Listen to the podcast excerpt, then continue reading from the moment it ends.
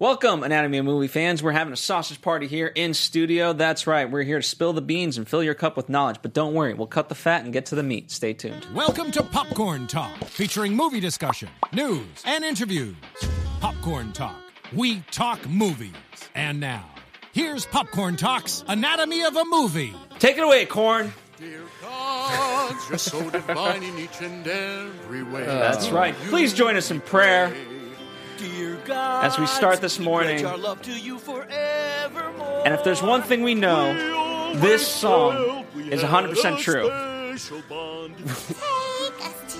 We have Zach. Food is praying. what part of this is true? I forget what they say, but that none of this song, none, none of what they believe is is in any way wrong. Yes. We oh, have you feel like accurate to life. yes. We have Zach Wilson Hey, finally guys. out of the booth. Yeah. Hey guys, I'm Zach Wilson. You can find me on Twitter at, at that Zach Wilson. You can actually shut it down because it's uh, it's competing very loudly. Holy shit, I've been chosen! And that's the moment where this movie went off the rails. That's right. The- you know what? If there was any, any doubt as you watched this movie um, in the first minute, if you were in a kids movie, you knew you weren't. yeah. But we digress. Uh, we have Stephen Lemieux in the booth joining us today. Say hi, Stephen. Or not. This is going so wonderfully. Can you not hear me? There we are. There Yeah. you are. Oh, yeah, I'm here. Hi. Welcome. um, and I'm Phil Svitek. Welcome to Anatomy of a Movie, where we dissect movies on a deep level. Uh, and, you know, we're, we're here to talk about it. So we, we assume we assume you've seen the movie, but if you haven't, you know what? Uh, it doesn't go that deep anyway. Well, technically it does. I actually thought like that was the thing that was most impressive about this movie that it actually is fairly deep. Like it's like there's a lot of deep thought that went into this, but without Whether- solutions, Yeah, maybe. Uh, but that's, I mean, that's almost part of the, what what they're trying to say. Mm-hmm. Uh, it, but it was around, all the stuff around that. So let's, let's start there. Let, let's, uh, as we always do, let's get your quick thoughts. Um, Zach Wilson. I I wanted to like this movie, and even after I saw it, I like, and I think about it more. Like, I want to like really love this movie because there's a lot of pieces in there that I think are really good. But when I watched it, I just didn't enjoy it for about like seventy five percent of the time. Like, I I just It's almost only 75 minutes to begin with, Yeah. so it's not that long. I like. I think that there. This movie strikes me as a movie that like there was a, ve- a much better version of at one point, um, because there's a lot of thought put in. It's not just like a juvenile like movie making crass jokes, although it does that too. It has like a deeper message. The comedy just didn't land as much as I wanted it to. Yeah, I hear what you're saying. I felt the same way, and my biggest fear going into this was actually realized I was like, okay, well, I know it can be funny, but eventually the ball's going to roll out of bounds, and I hope it, I wonder how they're going to handle the ending because you can't just kill all the humans. Like, what's going to be the resolution of all of this? And uh, my, my worst fear came to fruition was the fact that the ball did roll out of bounds, and uh, there is no, as I said, there's no concrete solution. And I get that's also life but you have to either kind of end a movie somewhat ambiguously. This was very ambiguous, um, or give it a at least a positive feeling or so a sad feeling. One of the three has to be, and this was just kind of like, well, there it is. Yeah, I yeah, I didn't know how they were going to possibly end this. Like, since are humans going to stop eating the food and then starve to death? You could have gone the vegan route of like, okay, just don't eat the animal products. You know, I thought may, I thought it could be preachy in that respect, and it was like, oh, But okay, the fruits and vegetables are just as alive as the sausages and the douche. and the douche, like and the toilet paper. That's right. Like in this universe, basically everything is alive. that's why I, you know, um, I did enjoy it, and I know uh, they they kind of based this a lot on Pixar and Toy Story and whatnot, um, and they kind of just stretched this to the most found um, the, the outer limits, if you will.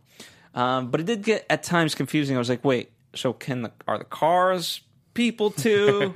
like, well, you know, where where do these inanimate objects like stop being? It also got more interesting. It, it like if you start to think too much about that, it gets real weird. Like, okay, so the potato chips bag is but not the potato chips themselves. There, but there were times where it was like, uh, like the Mentos package was alive, and then when he like sent out all the diff- all the Mentos, each one of those was like a little soldier guy dropping in. So that meant that those guys were all fully aware and just like crammed inside of this other guy. yeah, yeah. was the tea was the box of tea bags like the the tea bags were all alive was the box alive too I think so. Uh, you know, and, and is that relationship like between the tea bags and the box Who knows? Um, and then there's the couple of things that I've always said, and you know, many people have joked with me. Uh, how many parents are going to go bring their kids to this movie thinking it's a nice movie? I you know i've wondered that i feel like they did enough and like even like when i bought my ticket it like the machine Told you. flashed it and was like this is not a kids movie Well, there, there is. Uh, I, I forget where the mess up was. It was like in one specific theater, but um, they they played this trailer, the Red Band trailer of all things, in front of Finding Dory. yeah So that wasn't uh, that wasn't good. But but I love that story. Because you couldn't have asked like a Pixar audience. You couldn't have found a worse place. And that first trailer, the way it's built, where it starts out with like, "Oh, this is going to be a fun story about food that's alive," Nope. and then it turns. absolutely, and so, so the concept's good and, and whatnot. Um, It was, it was here in California. was it? Yeah, Ah, interesting. Um, you know, I mean, th- it's been in development hell for a long time. And Obviously, this is Seth Rogen's first animated feature um, and whatnot. And so, I mean, they, they've had this since back. They started kind of joking about the concept back in 2007 with Superbad, saying, "What's your Yeah. next movie?" Oh, it's Sausage Party, and it, it's kind of gone through that way, um, and and whatnot.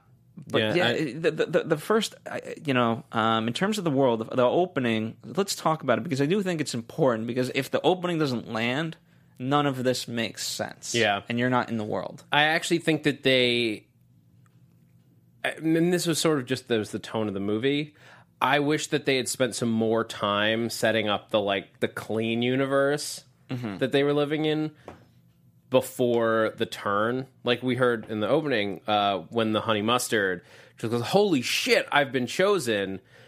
Uh, it lost all the pretense of the kids movie, and I sort of wanted to play that game a little longer of that game of like it's a kids movie, but we're gonna like make snide uh, adult jokes until it like turns on its head. Um, but Yeah. like the instant it starts swearing, You're it's, just all, it's out the window. Yeah, you're just done. Um, I didn't mind that so much. I think, you know, part of it was I, I really appreciate the, the fact that this this movie's like literally eighty something minutes, and so it's really short. Um, and and I, I appreciate it for that fact because it just kind of got in and out. It didn't, you know, it wasn't trying to be much longer than that. And and, and in this opening, you just know again to throw logic out the window once you start digging like and that's the it, it, it kind of has that weird balance because you know you are supposed to shut off your brain in many ways and yet here it presents you know mexico here it presents the middle east and all these things and so you're like wait am i supposed to just not think about these things? And yet here you are presenting these high concept things and i think therein lies the problem with the comedy is that you don't that you don't know what to think and uh, uh, to me south park does a great balance of that Yeah, I mean, the, you want these adult animated movies to have another level to them, not just like a bunch of fart jokes and dick jokes and things like in a row. And I love dick jokes. Dick jokes are great, but this movie, I felt like it was hitting on some fun world issues, like the whole thing with the lavash and the bagel, with the Israel Palestine thing. When I when I think about that dynamic, that was great it was it's a funny thing to like just call into question because you're using silly objects to tell like a very talk about a very serious issue. But uh, there was just something like uh, Kareem Abdul Lavash like it's silly but I feel like it was just like one step removed from a quality joke. Because all you've done is like take a famous Middle Eastern name and just put it, it wasn't even a sound alike. You just put a Middle Eastern food on the end of the name. Yeah. Um, I don't know. It just didn't. It wasn't landing, and I think maybe it's because I saw this movie sober. I was But- like, no anything. I just went and saw it, and maybe that was my fault. And maybe it is, but do do you think like for do you? I, I always get very upset when like to to enjoy this. There's plenty of comedies out there that are enjoyable without substance, and so therefore, if you are on any sort of like if you're drunk or if you're high, it just adds that much more to it. Yeah. Well, I think the the the reason that I think this movie is sort of made for that audience that's under the influence of eh, whatever your choice is, whether whether it's bath salts or uh, or bourbon, who knows. Um, but I. It's because it's sort of just like a long string of jokes. The story is sort of secondary to just putting in silly things and silly moments because the, the the story of being lost in the grocery store is it's fine. It's nothing groundbreaking. Well, it's fine, but it's a very. I'll give him credit. It's a very defined goal. Yes. you know, and so there's no question of even though the rest of the stuff is so ambiguous. It's like okay, we know we know physically where we're trying to get to, and uh, also the. Uh, the half-bitten sausage or the, the deformed sausage, like we, Yeah. Michael Cera, we we understand what his motive is too. Yeah. So uh, it, it becomes simple in that regard, but I don't mind that. Um, Yeah, it like it's it's sort of hard to describe because when I sat down to think about like getting my notes in order and everything to come in to do a review of this, all these pieces of it seem great when I think back to it, which is unusual. Usually, the more I think about a comedy, it like can get worse. But the more I think about this, the more I'm like, oh yeah, that was good, and so was that, and that was too. But when I just something about when I watched it, I just I wasn't enjoying it the way I feel like I should have. Because I remember hearing about this movie four years ago at um, I think I first heard about it at uh, I was at a producers guild conference where uh, Rogen and, uh, and Goldberg were talking and they mentioned this movie as like something that's like coming down soon in the pipeline and it sounded hilarious when they talked about it uh, and we'll talk about like how the like the the development of the idea uh, in a bit but Hey guys, and uh, before we move on to the next topic, uh, not to be punny here, we have a great offer from Blue Apron, which is all about food. Um, as we've been discussing this movie, you know what? Uh, as as painful as it might be, you know what? We we do gotta eat. I think that's the ultimate whether- lesson of this movie: is that you know what? No matter what, just eat well. whether it's alive or not you're gonna eat it That's right. And uh, might as well eat well. And what Blue Apron does is you pick out, it, it's an online subscription service for food, and you pick out sort of what you want um, in terms of, you know, what you're into, and you get it delivered fresh to your house. Uh, and I've tried it. I have many people that uh, I live with people that are have tried it and they love it. Um, and here at Popcorn Talk, more and more people are getting into Blue Apron um, because the, the, it has. They've partnered with over 150 local farms, so again, everything's just sort everything's fresh, right? The chicken's free range, the beef is raised humanely, pork is raised naturally, and uh, seafood is sourced sustainably, um, and all this stuff. So if there's any worry about how how good the food is, it's good. Um, and for less than ten dollars per person, you can eat healthy and delicious. So you know what? Some meals that we recommend in the month of August. Uh, check this out: spiced pork burgers with goat cheese and cucumber corn salad. there you go. Summer vegetable um, with fairy tale eggplants and peppers and corn, chicken tina tacos with summer squash and tomato salsa. Those all sound good. did you say chicken tina tacos Tinga. tinga Tinga. all right tina taco you know Listen, some of this stuff, I don't even. You know what? Again, the nice part is expand your horizons because one of the one of the worst things I have to think about daily is what I'm going to eat. This you just kind of get delivered. It has all the ingredients. It's easy to make, and it takes that equation out of your mind of what should I cook. Yeah, I mean it's great. It's convenient because they send. A lot of times when I'm cooking, I always wind up with like extra ingredients, and then I have like these like half cans of things in the fridge. for months on end, and they start to smell. But this at Blue Apron just sends you We everything. know in what happens to food. Yeah. Sausage Party taught us that food goes bad. And then it's just a waste of your money and time. Because now you have to go shopping again and spend more money for stuff you'll never make. Again, this this you get it all. Um, so how do you get it? Well, uh, try get your first three meals for free and uh, with free shipping by going to blueapron.com slash anatomy so our name and the name of the show you're listening to is anatomy so blueapron.com slash anatomy um, try it there and uh, you know that's how they know we've sent you and you get a great deal so try it out let us know what you guys think um, I almost guarantee, in fact, I guarantee that you'll love it because I love it. It's great food. All right, and back to Sausage Party. It seemed really great, and I was very excited to see it. And then I start the reviews started trickling in, uh, at least from friends. And it just when I went into the movie, I went in with lower expectations, and it just sort of stayed there. Well, the interesting part, the, the reviews overall are somewhat high in terms of the critics, but uh, many people like word of mouth. Um, I don't think is doing as as great as it It's, can. it's weird. It's backwards from what I think it should be. Like you would think critics would be just destroying this movie. Yeah, but I don't know. They they they obviously like it, but I do think to to your point, I, I think you're right in the sense. Given the brevity of the movie and given the subject matter, I think it's just long enough that if you're on whatever substance, then afterwards it, it's just long enough where it doesn't feel like too long, and you're like, "Holy crap, that was an awesome movie. Let's go eat." Yeah. Or you'll never eat for the rest of your life. You'll be like, "Oh man," and you'll legit feel like the guy, uh, whatever the kid's name was at the house. Until you fall asleep Yeah. and then wake up again. Um, one of the things uh, I, I do want to talk. We, we'll take it back to development in one bit, but um, in terms of story elements, I, I like that they incorporated the gum because I thought that was a smart way to get a lot of exposition out in a funny way. Because Yeah. it's, it's Stephen Hawking and he just talks like that, and gum's just been around for years and years. No, it was that was a cute character. Uh, I like the because they built this little backstory, like why he was so intelligent. Oh, he stuck to the desk of a scientist for years. Uh, it it works. It makes sense. Uh,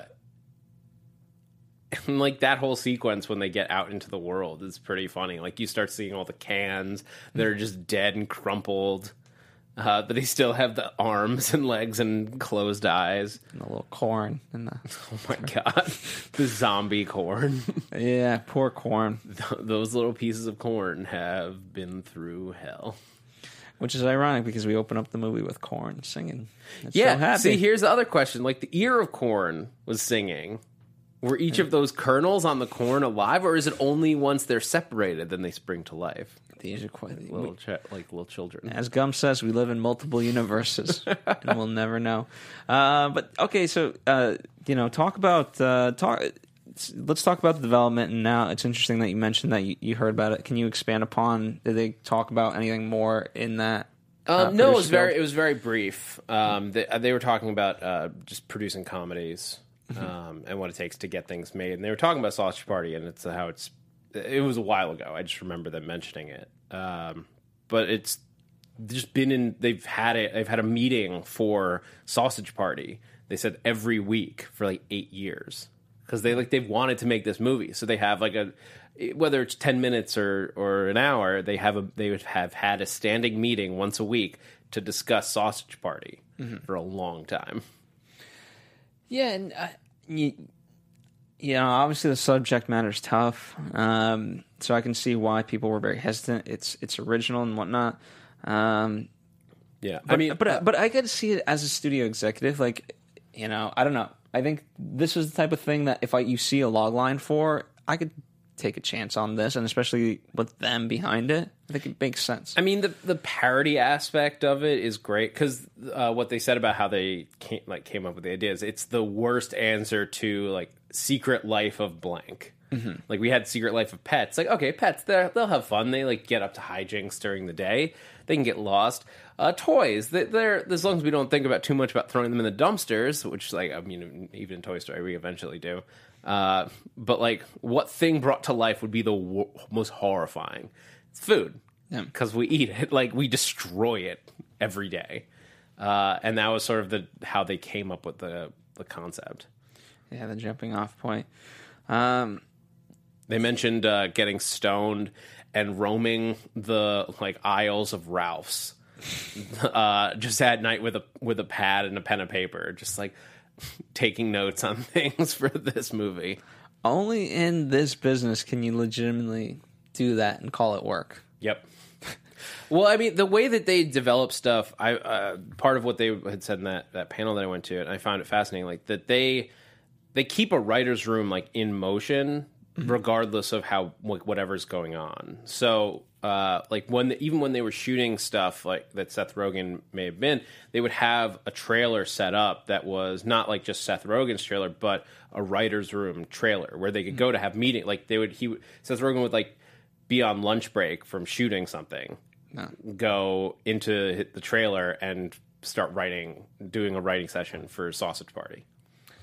This just that's how the, that's how those guys work. They're Seth Rogen is like outwardly at least like a huge stoner, but like hearing him and Evan Goldberg talk about their process of how they produce movies is pretty fascinating. They those guys work harder than almost anybody. It sounds nuts.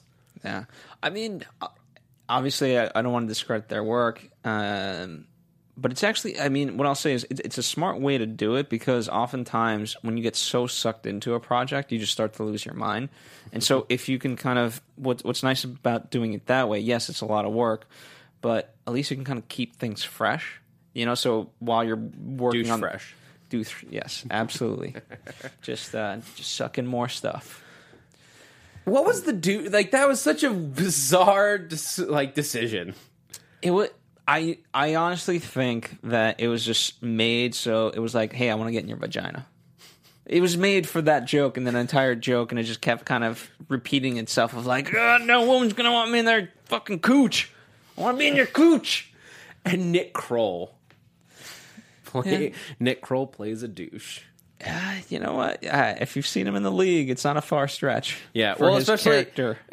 especially because uh, I think it's especially like he played uh, the douche on Parks and Recreation. This is also true. so yeah, I mean, I don't know. Maybe they just, I don't know. It, it- it's a chicken and egg theory. Like, did they put in the douche, or they were like, oh, we have Nick Kroll who played a douche. Why don't we make him the douche? or they like they're they're probably roaming the aisles of Ralph's, be like they sell douches at Ralph's, which I I don't I don't think I've at least I haven't noticed them at Ralph's. Uh, I can safely say that they probably do. And I can also safely say I've never took notice because I will never want to take notice. so, yeah. Uh, but yeah, I mean, until literally until he like said what he was, I just was like, "What the fuck is that thing? Is it a?" I thought it was a toilet plunger. Yeah, I thought it was. I thought it was that for a little bit too, because there's no label on it really. No, it It's just, says like fr- it says like keep keep fresh. It's something like that. But I think that's what they were trying. They wanted you to be like, "What the what the fuck is that thing?" oh, poor old. Dude. It's got a thing sticking up, which isn't covered, by the way. It's sticking out of the box. Yeah, hence why I thought it was just you know yeah toilet bowl cleaner Yeah. or whatever. Um, speaking of that, I thought uh, in the opening uh, it was a great sort of sequence. Uh, I, I love the parody of it where. I'm I'm trying to think of uh, an actual reference, but when everything just like it, it it just all goes to hell, uh, you know, we have a, basically a singular sound of like it's almost like Oh, post Saving Private Ryan Yeah. scene that like it yeah it was Saving Private Ryan like to the nth degree. Yeah. Uh, I love the Oreo. Like here's that's the thing. It's like there's all these moments that I love from it. I don't know why I left in like such a, a just like not enjoying it mood because like the Oreo picking up its other half, just like the guy picking up his arm in Saving Private Ryan. Do you think part? I don't know. Let me just pose this question: that it was too on the nose with uh, with at first the the the food not understanding what the humans were. Like I I don't know how how you would like kind of fix that, but but by being so obvious, You mean to the to the religious analogy? yeah, maybe. No, I think it worked. Um, I think the whole idea of them as like God, as uh, us as gods, to because what other like explanation could there be? Yeah. Um, it works, makes sense. Um, Yeah, I mean, I'm, I, I, I don't know. Oh, maybe by the end, maybe we won't. Uh, I'm just trying to figure out why this movie didn't land in the ways that I was hoping. Yeah, I mean, uh, I think it was just like the. I don't know if it was the pace or just the fact that like the jokes that there were those great jokes like at moments, but I think that the the jokes didn't come. The jokes became sort of obvious at a mm-hmm. certain point. Like it was, I'm a big fan of puns. Like I like making puns in general, but this became just nothing but an hour and a half of food puns, mm-hmm. and that gets old pretty quick. It just get, I think that's what it what it comes down to is that there were good there there are good there are great food puns in there. There are weaker food puns in there, but to do food puns for an entire movie, it just like it gets tired at a certain point. Yeah, yeah, I, I, would agree. And and the tough part is like I just you know I know them to be better, and that's what I judge them on. You know, because I don't know. May, maybe if this was like done by somebody else, I could see it and be like, "Oh, okay, you know that that might be funny enough, and they did a good enough job." But um, I, I hold Evan and Seth to a pretty high standard. Yeah, and this doesn't like d- detract from my opinion of them as creators in the slightest bit. Like I will still be there immediately to see at whatever their next movie is because I still trust them as creatives because they've made too many. Even with even if you consider this movie hundred percent a dud, which I don't, it, they're still in my mind batting like seven hundred. It's just amazing. Yeah, Just ask Zack Snyder. it's tough when you strike out every time. What? Um, speaking of the, the religious side of it, um, what did you think of that whole backstory? I mean, I, I, I thought they explained it pretty well and actually had a good satirical version of religion and why it's necessary. Yeah, I, I mean, it was great. It made this like a Veggie Tales parody as much as a Toy Story parody. Um, and being Jewish, I didn't really grow up watching much of Veggie Tales or any at all, but I know like what it is. It's a bunch of vegetables reenacting the Bible for some reason. Uh, I thought it worked really well. It just like it, it's that clean way into a very serious topic, but using something silly. Yeah. A hot dog that wants to fuck a bun. Was it okay? So let me. Uh, is it the fact, and pun not intended, that these characters were so on the nose that they weren't as fleshed out? Like their goals were very simple, and and and it never went beyond that. Like, you know, in in writing, you're supposed to obviously like if you write the characters just by the dialogue, you're supposed to be able to tell which character it is, and I think they achieved that side of it. But uh, you know, the taco's main goal was just to get some taco herself. You know what I mean? Like it, there was no, it, it never went beyond that. Yeah, um, except for Frank. Like Frank was the only one who had, like he like had to face a dilemma where do you go? Do you keep going with the the woman that you love, or do you go off into the to uh, search for the answers to everything? It's fine. Search for truth. in that dark aisle. Amazing liquor aisle too. oh man. Um Okay. there's, there's a, there were a lot of like great little characters that popped up. Uh, I thought it was interesting. I, I don't know if it was just like I know that there were some reviewers who found it like borderline offensive at times, and I think it was like I mean it was meant to be, if yeah, anything. it's sort of like it. It, it borders on it so much that like you can it's not at all because it's so offensive to so many people.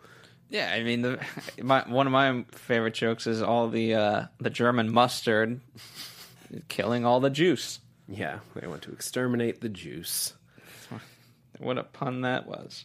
Um, let me. Okay, so I, I do want to talk about the ending, the Deus Ex Machina ending of just multiple realities, and then that's what it is. Is it because it's not satisfying? Like that to me was just a weird explanation. You are in an animated feature created by Seth Rogen and Ed Norton, who I didn't know was in the movie. it, it's sort of one of those endings where you could tell they didn't know quite how to end it. And they're like, what if what if they all just start have like fucking each other? What if that's how we end it? And that's what they did. Um, and then they just like needed some way. They like Didn't had, need a closure. yeah, I, well, that ending, the the whole multiple dimensions thing, I thought it was going to be a really fun joke, like Daffy Duck interacting with the penciler joke, like that, because that I think would have been hilarious if these characters jump out into Seth Rogen's like office and start kicking the shit out of him. That would have been funny. But instead, it's like this vague setup for a sequel. Yeah, and, and they they've talked about wanting a sequel, um, and that they do have ideas, which is strange to me because I I don't I can't foresee what that would be at all. Um, I would have accepted the it's a very cliched thing, but like where Evan and Seth are just in some studio and they're like high as can be, and then they wake up, be like, oh, dude, that was weird. Yeah, man, you hungry? Yeah, I'm hungry. All right, let's go get food. I, that- I, I kind of saw it a different way. Because I, I was trying to make sense of this movie, like, after seeing it, because I'm just like, okay, there's a story in here somewhere, but, like, where is it? And what I kind of decided in my interpretation of the film is, is all right, you have you're you're you're doing an allegory to humanity and humanity's uh, involvement with religion. Somebody invents the religion because otherwise we're just all living on this planet and dying. So somebody invents the religion so humanity has hope instead of just living and dying. So the the hope is the song, and that's the the original form of religion for humanity. Then you take it forward 200 years, and that can be however long you want with food um, where so many different interpretations have caused all the different aisles and all the different castes of humans to be against each other for stupid reasons and just little things within the song. And that's shown with the bagels and the falafels, basically being the Jews and the Muslims, and then you have all these different things. Uh, That was a Jew- lavash bread. uh, yeah, the lavash. So you have that going on, and then you get to the point where now people are not, and just with humanity right now, now people are not really believing in religion too much, but people who are religious don't want to believe that because, like, look, so you're saying that nobody created us, so then there's nothing after we die, which is terrifying again. So people don't want to believe that they're, that religion is false or whatever. So you have that going on. And Seth Rogen's character is the is the non-believer who's trying to spread that. He's like the original atheist in a way. So it gets to the point where okay, everyone is met with undeniable evidence that religion does not exist. It was invented by humans as a coping mechanism of just not walking on the earth and dying, which in the food is when they realize that they're all eaten and that there's no real great beyond.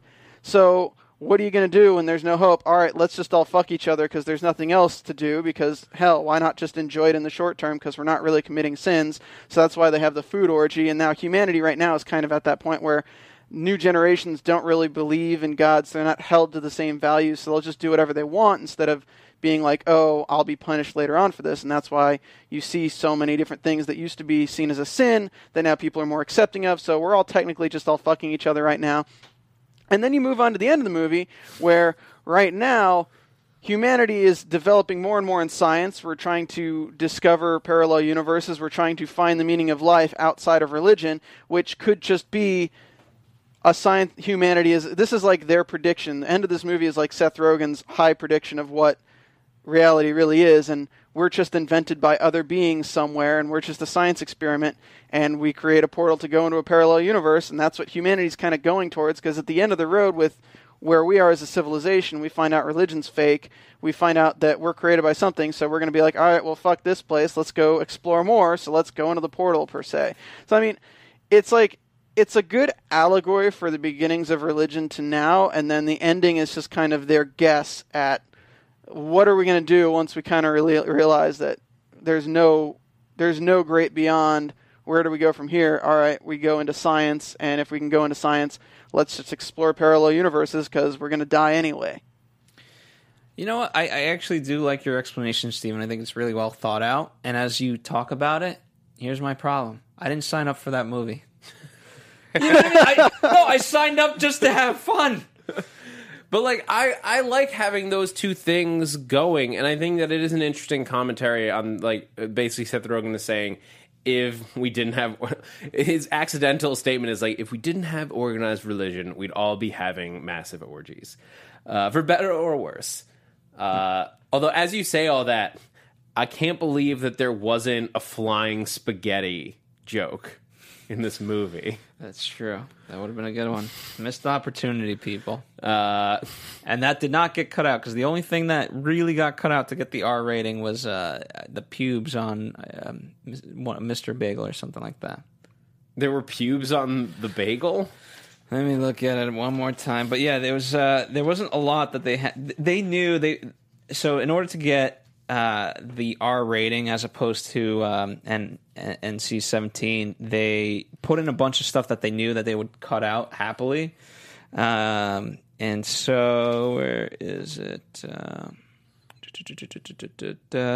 it was a there was definitely pubes, and pubes got cut out. So I mean, sometimes you got to trim the hedges. You know, you know, when it's all digital, they, he joked about how easy it was because it was just digital. So they were just like, all right, just get off that layer. Yeah. Um, no, I mean it, it like it wor- it works on its on it that it brings multiple levels to the table. Uh, it just I think that there was either one too many passes on this script or one f- too few. Uh, being that it was in development for eight years, I, I think one too many.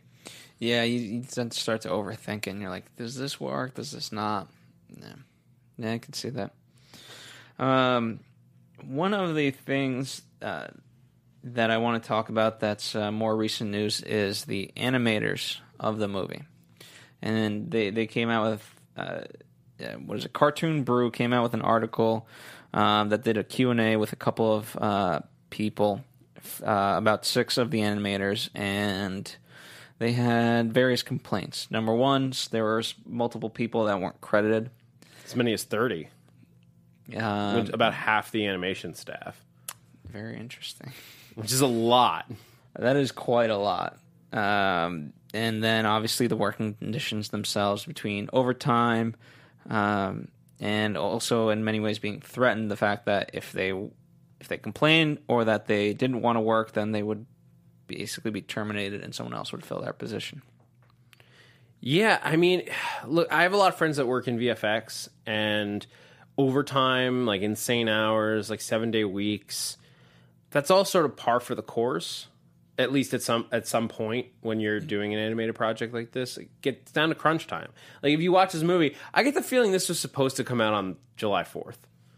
Uh, just like it's all built, like the whole story is built around July fourth, and like I feel like this movie does better if it opens. Yeah, I think I think uh, it would have been a nice marketing campaign that way. They pushed it back for two reasons. One, uh, because of um, Popstar, they didn't want to compete with Popstar, and that was earlier in the year, so they pushed this back. Two, they did uh, need more time for the animation. Yeah, uh, I figured it was the the latter. Yeah. um, but working under those conditions is, uh, as I said, is sort of nor- normal and it's expected.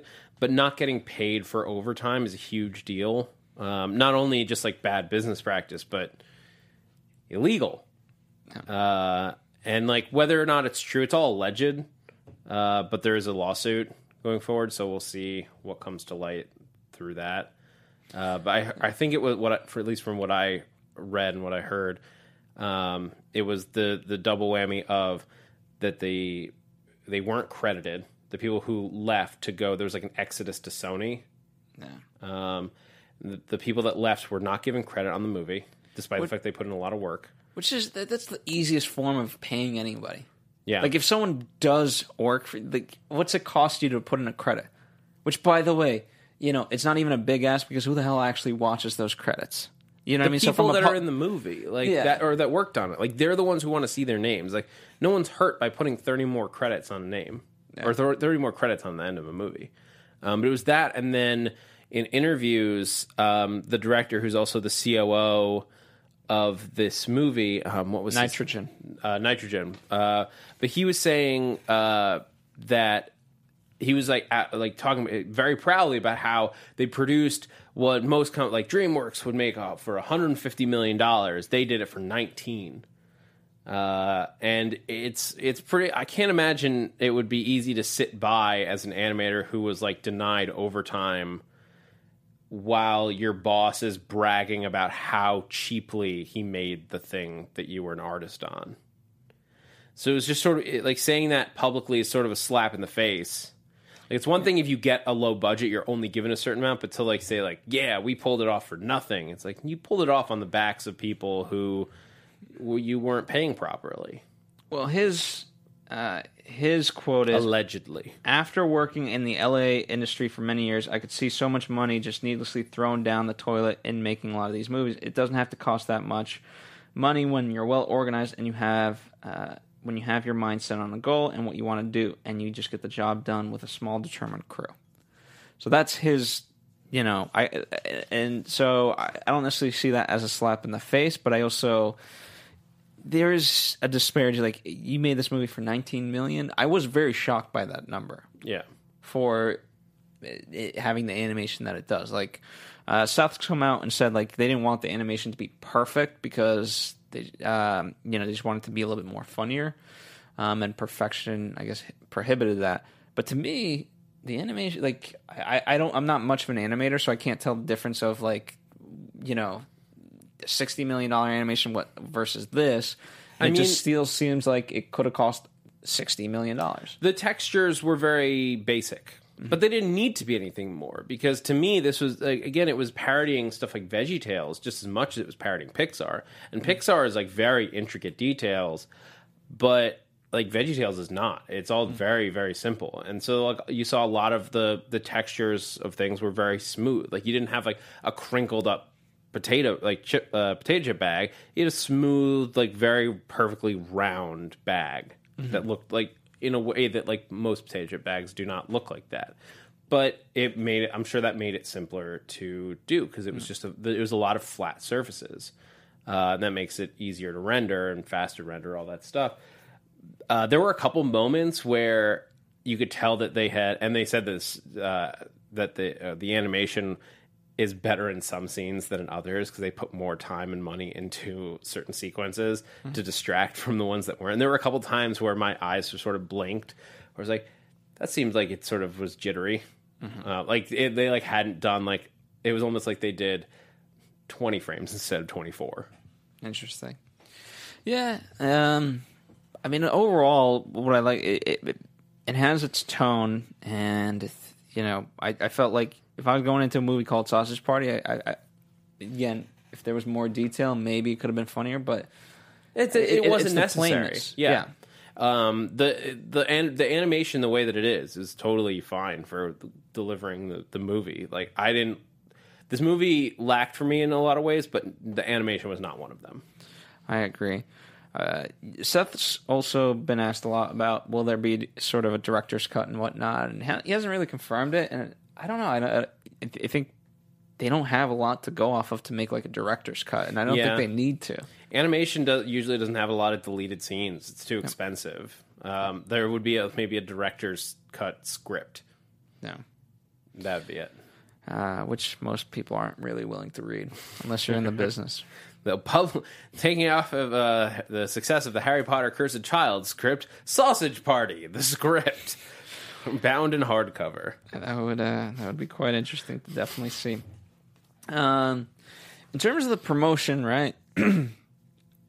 they, uh, like I said, I, I do think that there's so many people that thought this uh, was going to be a different type of movie. It, they cut a really good trailer. Yeah. Um, the first, the the second trailer, I think, was pretty like much what More the on the movie was. Yeah. Uh, it definitely cut the the best like moments together. The first movie, like I, that's probably why the song, like when the the mustard starts like swearing so quickly, that's why it threw me off because I was expecting them to play like the trailer plays that game for like forty five seconds of like oh it's these cute foods and they're And their ambitions. their ambitions and they're, they're they're clean cut and that then it like turns into craziness i thought that that i just i thought that game was going to go on longer um instead of diving in headfirst, which i think is like they lost a little bit of the the magic of the concept by not spending more time in that world where everything is good Mm-hmm. Yeah, it was because they did start. You know, it had the makings of that, where the guy's walking in, the lights get turned on, the sunshine. Oh, yeah everyone up! Tomorrow's for uh, red, white, and blue day. Like if the song had just been like actually like a prayer song, it would have like painted that picture. And I think even when it goes wrong, it would have been the same. Um, but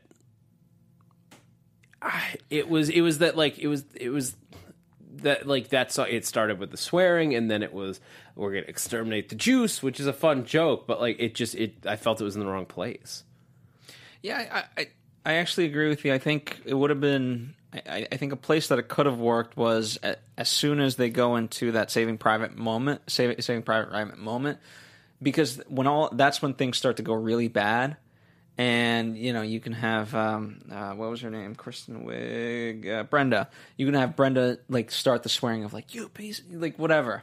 Uh, you know, you got us into this mess, or like at, at, yelling at douche and whatever. Um, and that's when everyone's motives really come out. yeah. Um also i feel like there was like a missed opportunity. There's brenda like she's a bun. Bonnie? Like bonnie the bun? Yeah, i don't know. Definitely. Uh, I agree there.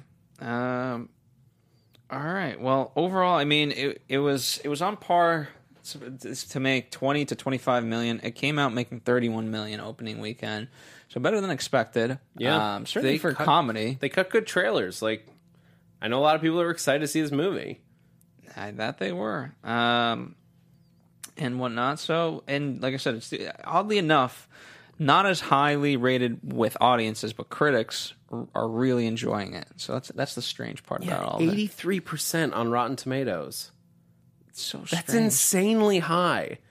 Like it would have, it would have been even if it had gotten fresh. I've been like, I guess I see. What, I think it's because critics really latched onto the fact that it had this or this very heavy commentary on organized religion, which is something that like people who are critiquing movies or like analyzing movies, like, oh yeah, it has a deeper message. And it's like, and they don't usually like the stoner comedies anyway.